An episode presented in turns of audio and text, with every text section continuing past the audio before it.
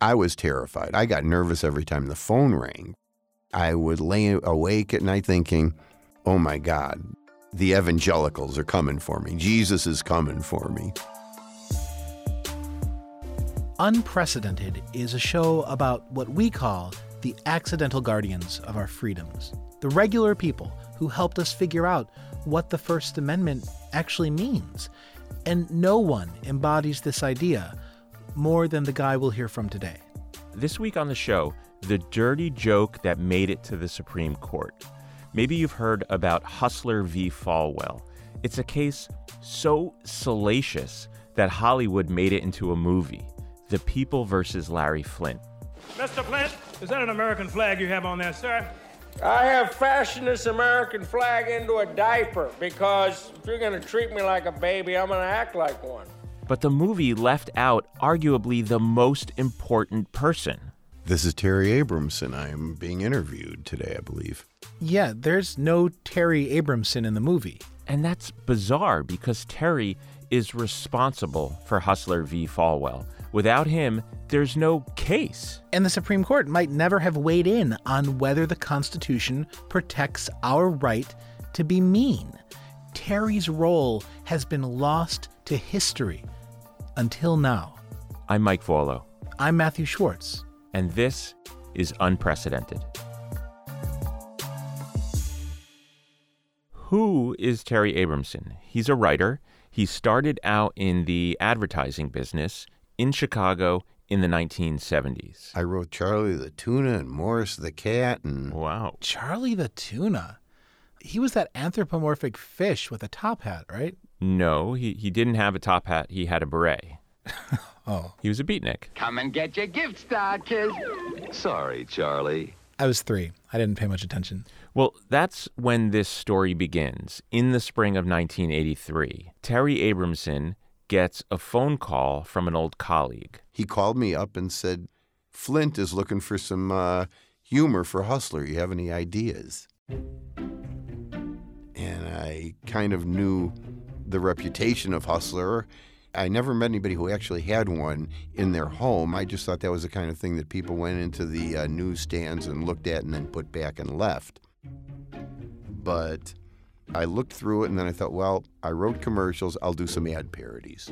Ad parodies. Okay, but Terry wants to do a little bit of research first. So he goes back to the newsstand and thumbs through an issue of Playboy. And I came across an ad.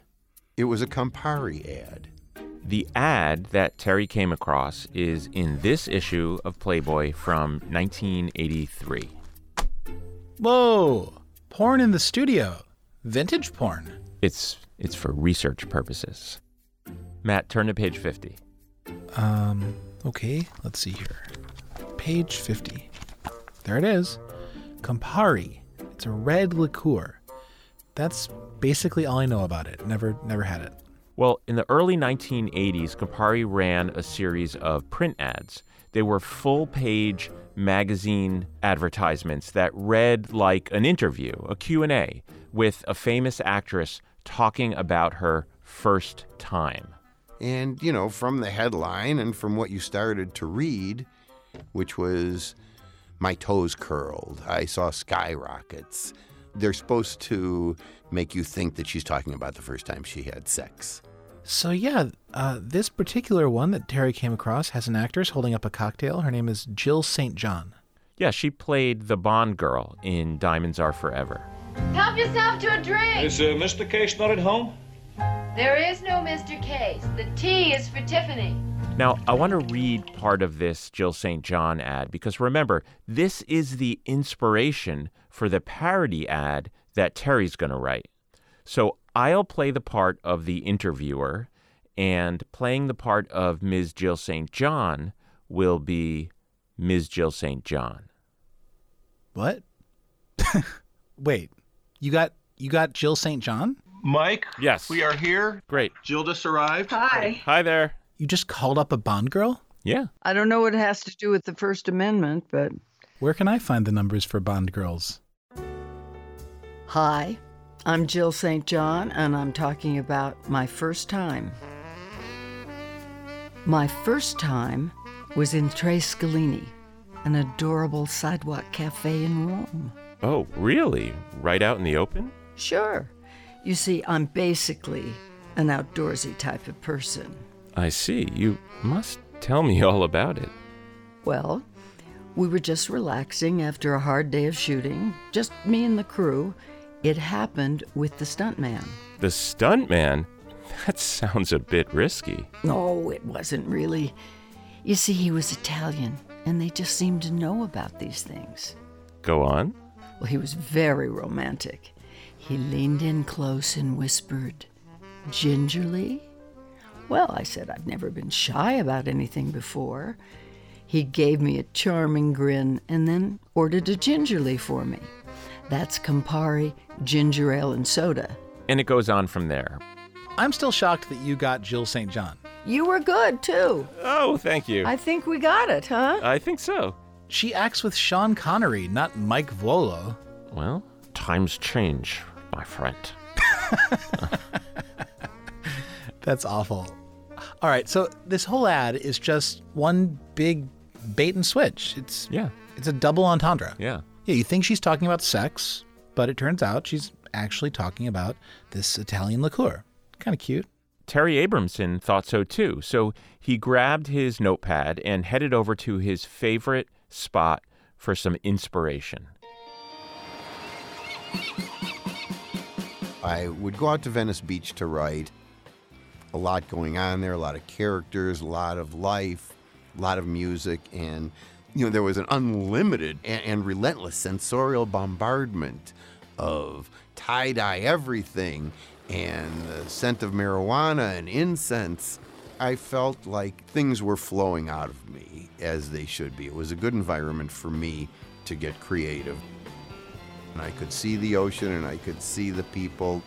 And I thought about it for not very long, maybe 90 seconds, and I just wrote. Jerry Falwell talks about his first time. Why Jerry Falwell? In order to understand why Jerry Falwell, it's important to remember just how towering and influential a person he was in the early 1980s. I'm Jerry Falwell, pastor here. Isn't it grand to be a Christian? Jerry Falwell was a fundamentalist Christian activist. This is Rodney Smolla. He's dean of the law school at the University of Delaware, and he's the author of Jerry Falwell versus Larry Flynt: The First Amendment on Trial. He had a popular Sunday gospel big church program. It's time now for the Old Time Gospel Hour with Jerry Falwell. And it's a real joy every Sunday morning to share with you our morning worship service. He thought it important to enter the political arena and fight everything that he thought was going wrong with America. Moral relativism, Today there seems to be very little recognition of what is right and what is wrong. sexual promiscuity, When you look at herpes, God's judgment because of heterosexual promiscuity, homosexuality, The man who gives himself to this kind of perversion is sick. S I C K. Supreme Court today legalized abortion. abortion, what is God going to do to judge America because of 13 million little babies we've murdered since 1973? he formed a side business, so to speak, a political arm of the church that was called the Moral, Majority. A new political machine that's anti abortion, anti ERA, anti gay rights. There's a thing called truth. It comes from the gospel, it comes from God, and the country has gone awry in not recognizing that. And what God said was wrong a hundred years ago is wrong today. God has not changed. And I will preach these lessons, and I will back candidates that endorse these lessons, and I will, with no shame, enter the arena. And so he did. It's against this backdrop that Terry Abrahamson, who's a, a political progressive, a liberal, decided that Falwell was the perfect target for his parody. He had this agenda that, that he talked about, Falwell, of uh, wanting to get people saved. And I'm thinking, yeah, uh, Falwell's kind of a, a guy we should be saved from, not uh, a guy who should be saving, at least not saving me. So the assignment was not to write an ad parody lampooning Jerry Falwell. You chose him as the target. All I was told was Flynt wants humor. That was as specific as it got. So I thought, well, how can I do something that will get a chuckle out of the folks who read Hustler and let Jerry Falwell know that not everybody thinks he is this guy who you can't mess with. So Terry Abrahamson wrote one of those sexy double entendre ads about Jerry Falwell? Sort of. Here's Terry. This is how the original uh, ad started. I never dreamed I'd make it with Grandma, but when those six guys came out of the outhouse smiling and Grandma was still breathing, I figured, shit, if the flies can take it, well, so can I. Ugh. Not quite a double entendre. It's, it's more like a single entendre. A single disgusting entendre. Too disgusting for Larry Flynt? Maybe. Terry gets summoned to the Hustler building in LA. Larry Flynt's assistant says that Larry has a problem with the parody. And I'm just crushed. And she says, Larry likes the ad, but Larry was very close with his grandmother. And he can't imagine or stomach anyone, even Jerry Falwell, having sex with his own grandmother. Can you change it to Falwell having sex with his mother? I thought, there's 250 bucks on the line. I'll change it to anything they want. And I basically just changed the wording from, you know, grandmother to mother wherever it was needed. And that was good enough for them. And so the parody was published in the November 1983 issue of Hustler.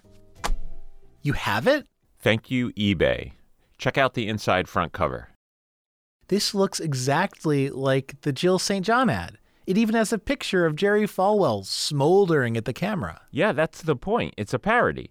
Now, we can reenact this like I did with, with Jill St. John, only Jerry Falwell is no longer with us. And, you know, let's face it, he probably wouldn't participate if he were. Probably not. So I'll be the interviewer again, and I'll be Jerry Falwell? That's what I'm thinking. All right. I'm I'm excited. Here it is. Jerry Falwell talks about his first time. My first time was in an outhouse outside Lynchburg, Virginia. Wasn't it a little cramped? Not after I kicked the goat out. I I see. You must tell me all about it. Ah, I never really expected to make it with mom, but then after she showed all the other guys in town such a good time, I figured, what the hell? But your mom? Isn't that a bit odd? I don't think so. Looks don't mean that much to me in a woman. Go on. Well, we were drunk off our God fearing asses on Campari, ginger ale, and soda. It's called a fire and brimstone. Mm. And mom looked better than a Baptist whore with a hundred dollar donation. Campari and the crapper with mom. How interesting. Well, how was it? The Campari was great, but. This is your line, Matt. I can't, I can't read this. You wanted to play Jerry Falwell. I'm not going to read this. My mother is going to listen to this episode. no way. I, I, don't blame you. I'm not going to read it either. I feel dirty. So, so th- this was actually in the magazine, and we we left out the the most vulgar part. Google it if you want to. I should mention that there is a little asterisk at the bottom of the page next to which it says ad parody not to be taken seriously.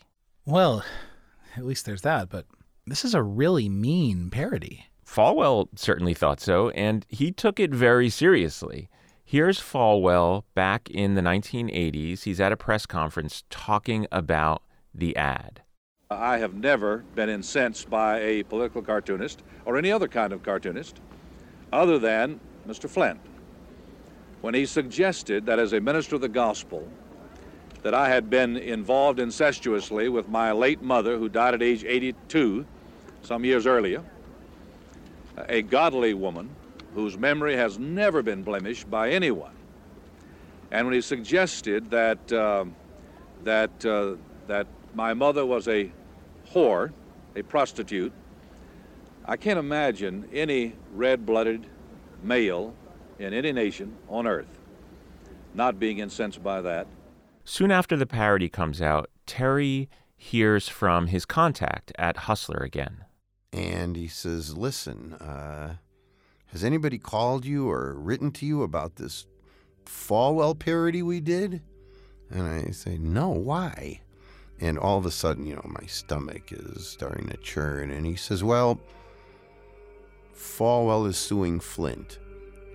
And then I'm like, oh my God, the evangelicals are coming for me. Jesus is coming for me. It was horrifying. I would lay awake at night, sometimes in bed, thinking, am I going to, you know, get sued? Am I going to go to jail? It's Jerry Falwell. He's got plenty of dough. At this point, were you thinking at all about the protections that the First Amendment supposedly afforded you, or were you just freaking out? I was mostly freaking out. Jesus was not coming for Terry Abrahamson. Nobody was coming for Terry Abrahamson, the writer. Jerry Falwell was, however, coming for Larry Flynt, the king of porn. Falwell had been preaching against pornography for years. Falwell was coming for Hustler. Question Isn't pornography protected by the First Amendment? Don't you think Hugh Hefner, Larry Flynt, and a host of other smut peddlers have the right to publish their garbage with protection under the First Amendment? No. N O. No. I don't believe the founding fathers had garbage in mind when they wrote the First Amendment. That's not censorship. That's Christian responsibility. Falwell sued Hustler for what's called intentional infliction of emotional distress. Which is really just a legal way of saying Falwell is suing Hustler for hurting his feelings. And in a courtroom in Roanoke, Virginia this week, there is a confrontation of opposites. The Reverend Jerry Falwell of the Moral Majority takes on Larry Flynt, a man who calls himself the King of Sleaze. This was a jury trial, and the jury found for Jerry Falwell. They decided that Larry Flynt owed Falwell $200,000 in damages for intentional infliction of emotional distress. $200,000 for being mean. Yeah, yeah. And to be fair, we've been framing this case as the right to be mean. But for Terry Abrahamson, this wasn't just about a vulgar parody of a public figure. Free speech itself was on the line. How can you censor someone? How can you arbitrarily decide to take a man or a woman's voice? When you take their voice, when you refuse them the opportunity to vent their soul, you are denying their existence. You deny people's humanity when you deny their right to speak their mind. Will the Supreme Court deny Terry Abrahamson's existence, as he put it? Or does he have the right to be mean? We'll find out after the break. Stick around.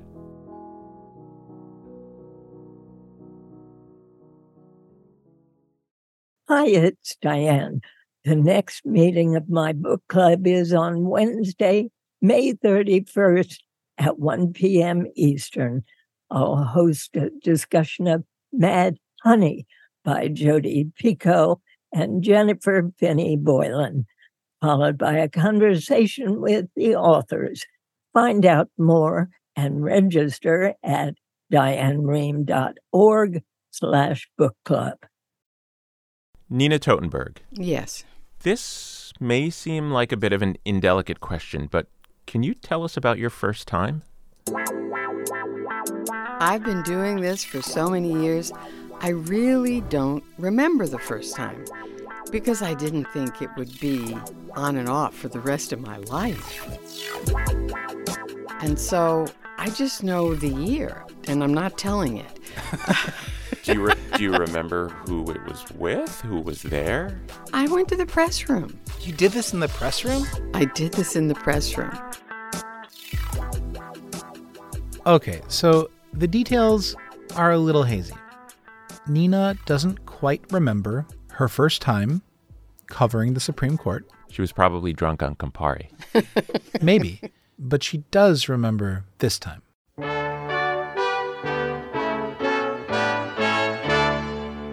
This is All Things Considered. I'm Robert Siegel. And I'm Renee Montagne.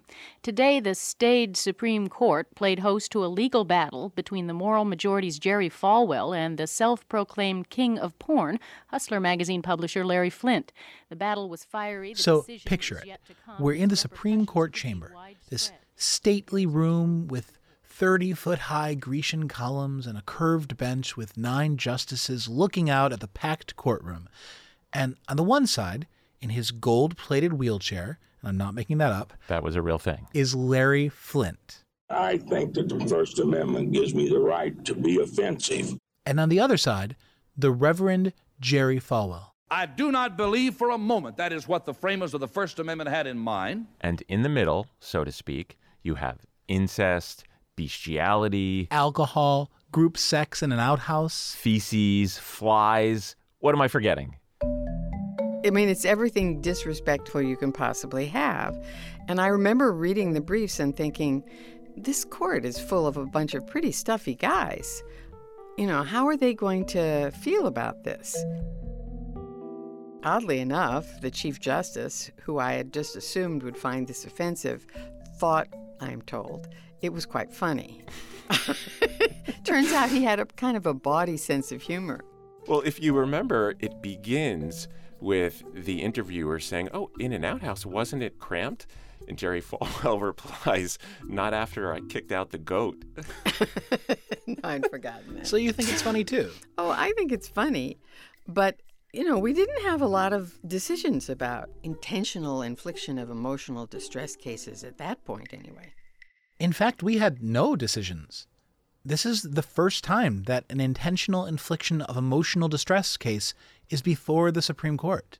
There is so much going on in those five words intentional infliction of emotional distress. There, there's a lot going on. So if you do something to hurt my feelings on purpose, like really hurt my feelings, then I can sue you for damages?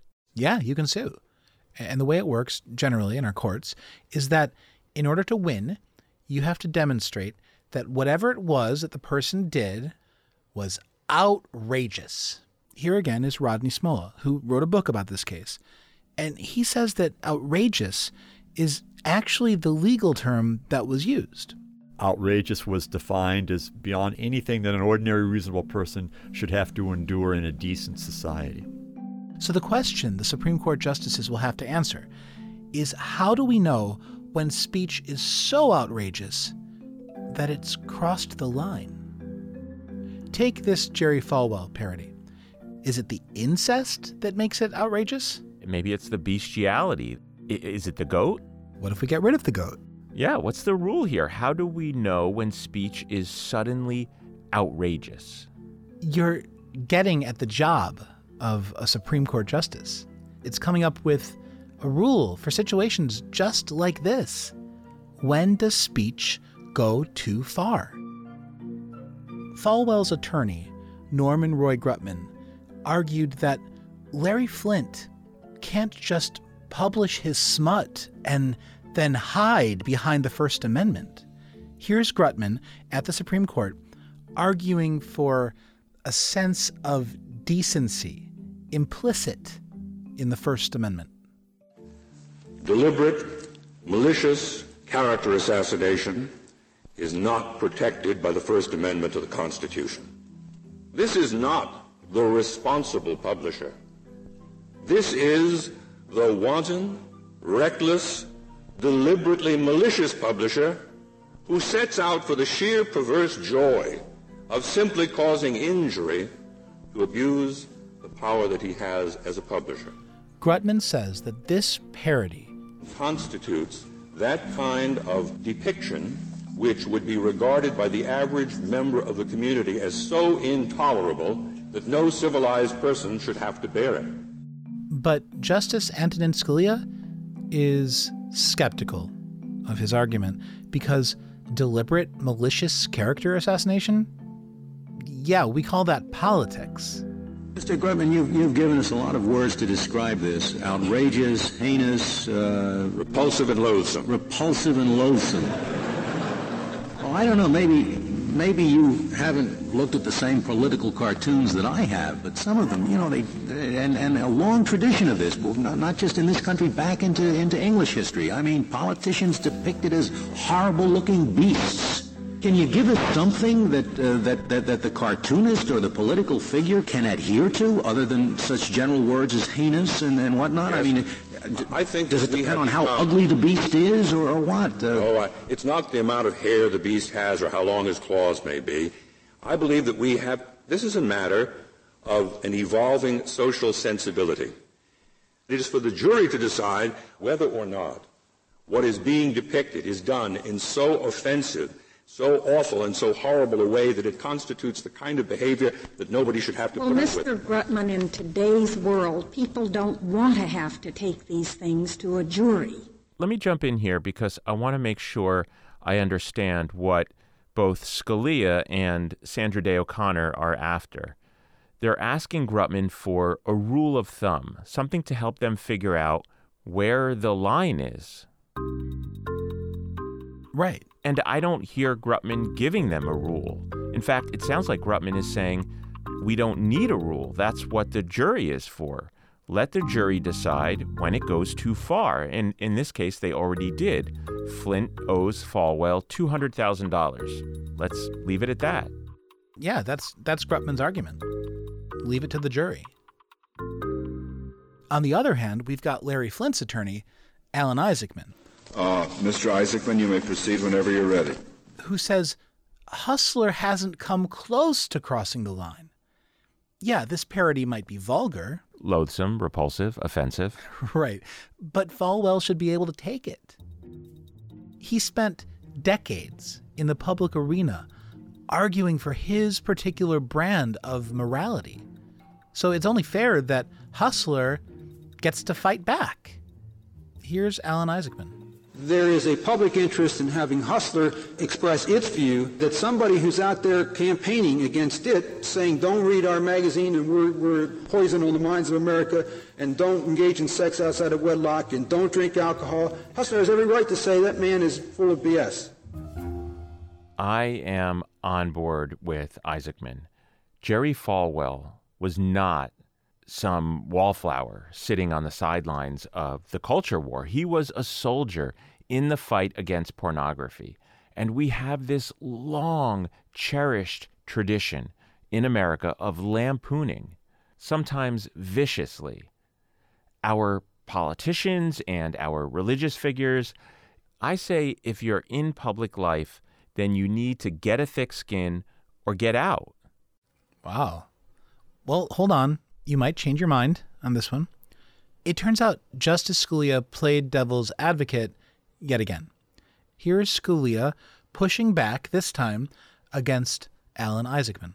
Mr. Isaacman, uh, the First Amendment is is not everything. It's it's a very important value, but it's not the only value in our society. Certainly, you're, you're giving us no help in, in, in trying to balance it. It seems to me against another value, which is that, that good people should be able to enter public life and public service. You're, the, the rule you give us says that if you stand for public office or become a public figure in any way, you cannot protect yourself or indeed your mother against a parody uh, of, of your committing incest with your mother in an outhouse.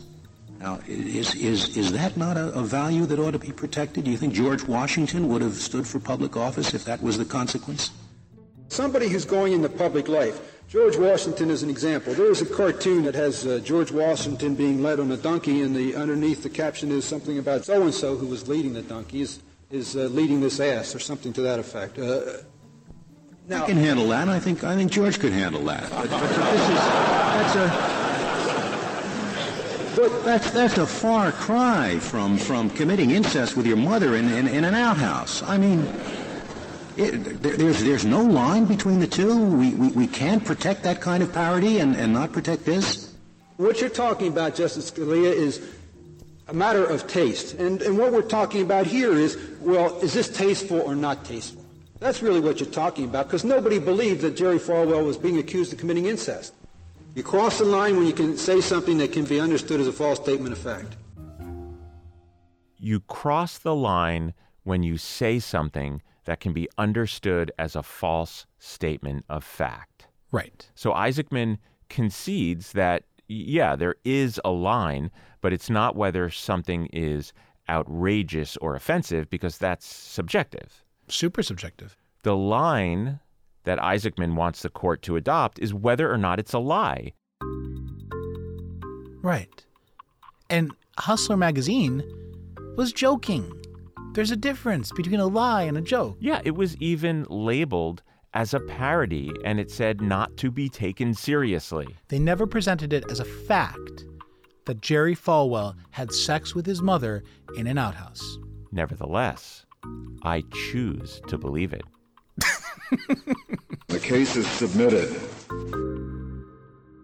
And the justices retire to decide the fate of the First Amendment. Rod Smolla, who, as I mentioned, ended up writing a book about this case, he had actually been hired by a bunch of media organizations to submit written testimony on behalf of Hustler. He argued that if Falwell won, it wasn't just the Larry Flynts of the world that would be impacted. This could affect political cartoonists, Saturday Night Live comedians, mean people everywhere. yeah.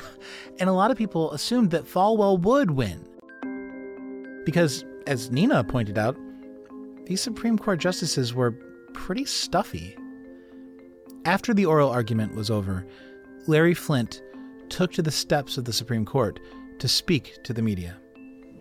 It's magazines like Hustler that need protection of the First Amendment, not the Washington Post. We offend a lot more people than the Washington Post do.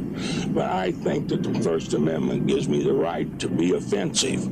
And there, sticking a microphone in Larry Flynt's face, was, of course, Nina Totenberg.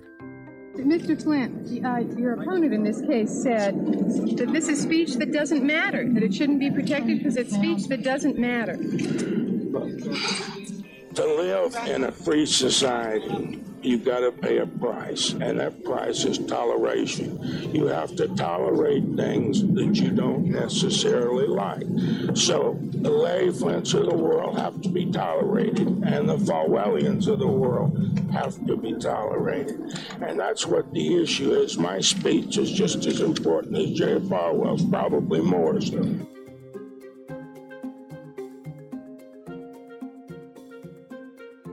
So here we are, back at the original question. Was Larry Flynt and Hustler and Terry Abrahamson, were they too mean?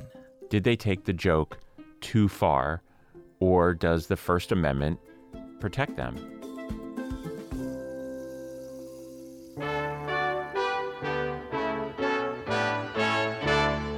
This is All Things Considered. I'm Robert Siegel. And I'm Renee Montagne. Today, televangelist Jerry Falwell lost a long standing battle with publisher Larry Flynt, who has described himself as a smut peddler. The battle ended with a unanimous decision by the U.S. ruling Supreme that the First Court Amendment guarantee of free speech and press protects cartoons and satires from lawsuits for emotional distress. So Larry Flynt won. He's off the hook for that 200 grand, and it was unanimous. There was not a single justice who dissented. Yeah, and remember how the justices were trying to figure out where the line is? Mm-hmm. It turns out Flynt's lawyer, Alan Isaacman, had it right. As long as you're not lying, you're free to speak your mind. Here's Rodney Smolla. If the only thing that a person can point to is that the insulting speech or the degrading speech hurt my feelings, made me feel bad. The First Amendment protects that speech, no matter how outrageous it is. Well, the opinion makes it really seem quite simple. You know, if you're going to outlaw parody and make publishers of parody pay you hundreds of thousands of dollars or potentially even millions of dollars, you're going to outlaw every kind of satire imaginable, including some of the most famous cartoons in the nation's history and cartoons that changed the course of history. It seems odd today that there was even a question about whether you could lampoon a public figure. I think it's the first time the court actually had to deal with it because enough norms of behavior had fallen away that you could actually have a parody about the outrageous sexual behavior of this self proclaimed paragon of virtue, that his first sexual experience was with his mother, and that they were both drunk and in an outhouse. Now, that's hey, not. we've all been there, Nina. Come on. but that is really not something that you could have even imagined, let's say, 20 years earlier, anybody having that kind of a satire in a magazine that was on in stores all over the country. You just couldn't have imagined such a thing when the Supreme Court ruled eight to nothing that it was okay to inflict emotional distress on a public figure, then I just thought, man, look what I did. I thought about who these guys were, and, and, these guys and Sandra Day. And that one of these guys was Thurgood Marshall, who I revere the fact that they sat around this table debating the merits and impact and constitutionality of Terry Abrahamson's dirty joke. It's it's pretty mind-blowing.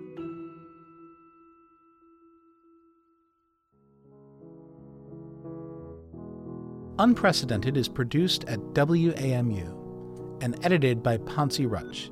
Ben Privet is our audio engineer.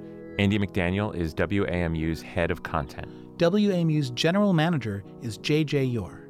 If you like the show, tell a friend and be sure to leave a rating and a review on Apple Podcasts or wherever you get the show. It really makes a difference. And if you want more podcasts like Unprecedented, become a member of WAMU.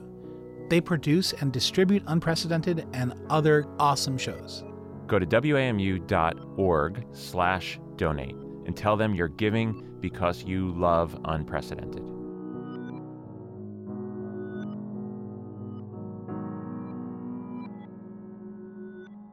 Matt, I do have one more thing. Okay. It's in my bag. Your your bag of porn? It's not porn. I left that at home. Okay. What do we have here? You mentioned that you never tasted Campari. This is true. I'm making you a gingerly. Matthew Schwartz talks about his first time. Oh my God, we're actually doing this? It is the middle of the day. I like a nooner. Is This is typically when you start your drinking. Ginger ale. Ooh, that's a nice fizz. What's the aroma? Oh my God. What's the nose on that? Barnyard? it's, it's, it smells grassy? Yeah, it does have a kind of earthy smell to it. Here we go. Sipping it. There we go. Oh, God. Oh, God, this is awful. So bad. No, I'm serious. This is the worst thing I've ever tasted. well, there goes Campari as oh, a sponsor. God, it's bitter. Oh. I don't think you like it. Oh, it tastes like bath soap. Oh. Why is this a thing? it's disgusting. Oh, it's leaving this awful taste in my mouth. Oh, like many a first time. Oh my god. Do you want some? No, thank you. Are you sure? Oh, I'm positive. It's really good. I'm gonna throw up. I gotta. This is done. I can't do this anymore. Okay. This is really, really awful. All right, we got a whole bottle of Campari here. what are we gonna do with this?